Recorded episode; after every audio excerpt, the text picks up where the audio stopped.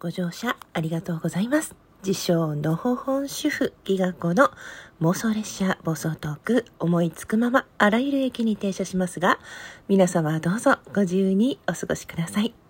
それでは発車いたします。これしばらく言ってたんですよね。ノートに書いてそれを読んでました。うん。だから今よりずっとね、ラジオっぽいよね。なんかジングルもそろそろね、装備されるし、また何か工場を考えようかな。うん。ちょっと懐かしくって、あの、みかんさんがね、5月27日の私のお便りお返しの収録をツイッターに上げてくれてて、聞き直したんだけど、いやー、すっごいなんかよそ行きで喋ってんのね。なんかそういう方がいいのかなまた、なんか、こんな喋り方でやってみてもいいのかい？需要あんのかな？だいぶね、肩の力が抜けて、自由に話してるんだなっていうのが自分で分かりましたね。うん。たまには古い収録を聞いてみるのもいいかもしれない。あの、この間ね、初めて3日目のライブっていうのは自分で聞き返して、あの、1時間の枠だったのね、最初にあの、インストールしたその日が。インストールしてすぐ私ライブ始めてるんですけど、他の誰も聞きに行かないでよ。ひどいよね。えー、それでね、開始20分間ずっと一人で、あの、インターネットの100の質問みたいのを、なんか言えるところだけ拾いながら、はい、次の質問いきます、みたいな感じで読んでて。いやいや、ほんと受けるよね。いやいや、そんなこんなでね、もう半年経ちまして、で、あの、5月28日私誕生日なんですけど、父の命日でもあって、11月28日は父が亡くなってからちょうど4年と半年、月命日なんですよ。で、今日がたまたまあの、父がやっていて、今はママ母ちゃんが引き継いでやってる会社のね、中年記念のイベントがオンラインであって、それがね、ちょうど22年経ったってことで、で、今回はコロナもあるからリモートでってことで、私はずっとスマホでその画面を見てたんだけど、なんかまあ、詳しい話はね、どういう仕事かとかはしないけど、うーん、まあいろいろね、こう、話があるわけ。で、その中でね、こう、会社としてはこういう理念があって、こういう活動をしていきたいっていう話があってさ、その中でね、犬猫の殺処分の話？なんか、ガス室で亡くなっていく動物の写真をね、今回初めて、あの、見せられたの。のみんなリモートで繋いでるから、みんな見たと思う、その時、繋いでたお客様は。で、そのことについてね、ママ母ちゃんはね、なんかこんなお祝いの場でそんな映像見せるなんてって批判する方もいると思う。だけどあえて見てもらいましたと。なんか先進国で家族のように飼っていたペットをいかなる理由があっても、そんなナチスのようにね、ガス室で殺すなんてありえない。そういうのをなくしていきたいんだって。で、それを、まず現実を知ってもらうことから始めないと、変わっていかないからって言って、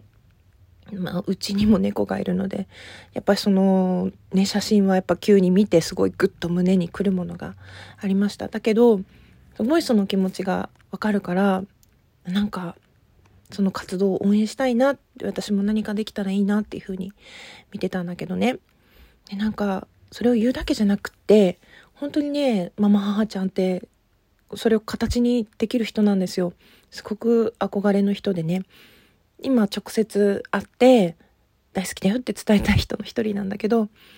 うん、で、自分もね、今回はこれだけの金額を寄付したと、会社でもこれだけ寄付したと、で、その寄付先はこれだけど、で、なんかその会社のね、お客様からやっぱりお金を集めてそれを基金として、また寄付してるんだけど、その寄付先に関しても、なんか意見があったり、こういうのがありますよって知ってたら教えてほしいみたいな話もしててね。なんか、ごいかっこいいの。なんか、海外に学校作っちゃったり、なんか、いろいろ被災地にね、お金送ったりとか、なんかそういうことがしたくて会社やってるって言ってて、ほんとその通りに行動してる人。うん。で、そのね、今まではずっとなんか空回りしてるっていうか、やっぱりみんなさ、自分の人生、お金が大事だからさ、自分のまず基盤を整えるところからじゃん。余裕がないとさ、他の人に何かしようっていう気持ちにならないじゃん。だけどなんか、そのママ母ちゃんのね、やってる姿を見て、お客様の一人がその仲間と一緒にね、仲間っていうか、うん、知り合いの人と一緒に、その、清掃活動を始めたり、なんか、子供のね、貧困って、私もたまたま今回声かけてもらって初めて知ったけど、3食ご飯を食べられない子供たちのために子供食堂を期間限定で開いて、の100食だけだけどって言ってそれを何回かに分けてやったり、そういうボランティアでゴミ拾いしたり、いろんな活動してるっていうのをなんか映像で見せてもらってさ、なんかそういう活動を、なんか素直にその話を聞いて自分も何かやろうって行動に移せるのがすごい素敵だなって思って、私ってやっぱどうしてもさ、こう主婦だしとか、なんか忙しいしみたいな、なんか本当目の前のことでバタバタしちゃって、誰かに何かなんて、なかなかね、その現実世界っていうのを、その普段の生活で何かできるかって言ったらほとんどできてないのね。だけどその人がさ、なんかインタビューみたいなやつでね、話してて、の一滴の、こう、水が、水面に落ちて、たった一滴なんだけど、それが波紋になって、ずっとずっと遠くまで広がっていくって、そのイメージをずっと脳裏に描いて、自分一人の力では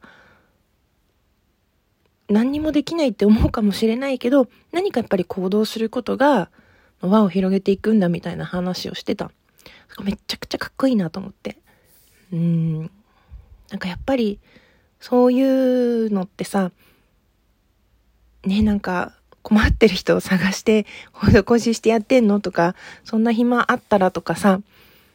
なんかいろいろマイナスに考えようと思えばたくさん考えられるんだけど、なんか仲良しごっこしてんじゃねえよとかさ。だけど、それがすごい私は素敵だなと思って眩しいなと思って、なんかそれを応援できる会社がそこにあるっていいなって思ったんだよね。そういう理念のもとにさ、やってる会社だから、まあお父さんがやってたっていうのもあるけど、私は手伝いたいなってまた戻りたいなって思うんだけど、なかなかね、家族の理解が得られなくて、まあ東京のね、あれですよ、あの、東京タワーの近くにある会社だから、まあ、リモートがあるとしてもさ、在宅だとしても、時々やっぱ会社に行くとか、またママ母ちゃんとつながりが強くなるとか、なんかそういうのが嫌なのか、縁故採用みたいに思われて、なんか甘えてんじゃねえよって思ってんのかわかんないけどさ、そういう、まあ確かに戻りたいって言えば、また手伝ってほしいって声かけてもらってるから戻れる状態にあるっていうのは、縁故採用なのかもしれないけど、でも全然私が働いてた時って特別扱いなんかされなくってさ、いきなり入ったからって次期社長ですって言われたわけでもないし、いきなり部長から始まったわけでもないし、肩書きもずっとなかったし、ちゃんと1から、下っ端から電話対応とかさ、まあもちろん、昇進もしなかったよ。あの、数年の間だけだけど、そうやって働かせてもらって、自分の父親の仕事をね、直接見られたっていうのはすごい良かったと思う。やっぱ離婚した後さ、働いてた会社ってさ、いろんな誤解があったりさ、なんか見えてない世界で何やってんのみたいな。特にうちのお父さんってさ、なんか地球のために頑張ってるとか、世界平和のために頑張ってるとか、そういう豪語するような人だったから、また調子のいいこと言って、みたいに思ってたんだけど、本当にね、なんか死んで4年半も経つのにさ、未だになんかお客さんに会いたいですとか、こういうこと声かけてもらいましたとか、いろいろ言われてて、なんかすごい素敵だなって思ったの。うん。だけどさ、まあ子供もいるしさ、家族の中に不和を生むわけにはいかないというか喧嘩したいわけじゃないから、私は我慢して、なんかパートしたりさ、なんかそれで腰痛めたりさ、今日もそれで辞めたいですって言ったんだけど、困るって言われて、時短で入ることになったんだけど、結局なんかこう、辞める決定打がこっちにないから、向こうがなんか、やめないでって言ってくると、なんか必要とされてるのかなって思って、なんかちょっとこっちも、じゃあ、じゃあ、もう少しみたいになっちゃってね。うん。ちょっと自分の体もそうだし、心もさ、やっぱり誰かのために何か自分にしかできないことしたいみたいなのを考えるのって主婦はダメなのかね？わがままなのかな？なんかそういうね、ちょっと思いを抱いてしまうと、なんか特別になりたいわけじゃないんだけど、自分にしかできないことって探しちゃダメなのかな？みたいな。まあ、子供のお母さんってね、その子のお母さんって一人しかいないからそれだけで特別なことなんだけど、なんか自分が求めすぎてるのかな？とか、いろいろ考えちゃって今日はなんかそんな思いをママ母ちゃんに LINE でちょっと長めに送ってしまった。本当はって話したいんだけどね。でも今日のそのイベント見てこういうふうに思いましたとか、こういう活動素敵でしたってことを伝えたくって。うん、でも疲れてるだろうから、あの、お返事はいりませんって送っちゃったんだけどさ。なんかね、この思いの行き場みたいのってね、意外とこう主婦の人が働ける時間をみんなでこう力を合わせたらすごいことができるんじゃないかとか思うんだけどね。うん。まあ、そういう隙間時間をうまく有効活用できるような仕事を提案できる人になりたいもんですね。主婦こそ今までのスキルとかね、隙間時間を生かしてこれだけネットが発達してる時代だからなんかできそうだけどなーなんて思いつつ自分のこのね気持ちだけを持て余して今日も夜が更けていくわけでございますそんな私のね受け場に受け皿になってくれてるのがラジオトーク私自身もまた誰かの居場所になれるようにできるだけ長く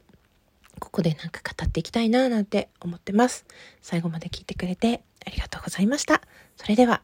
企画でした。またね。なくなっちゃった。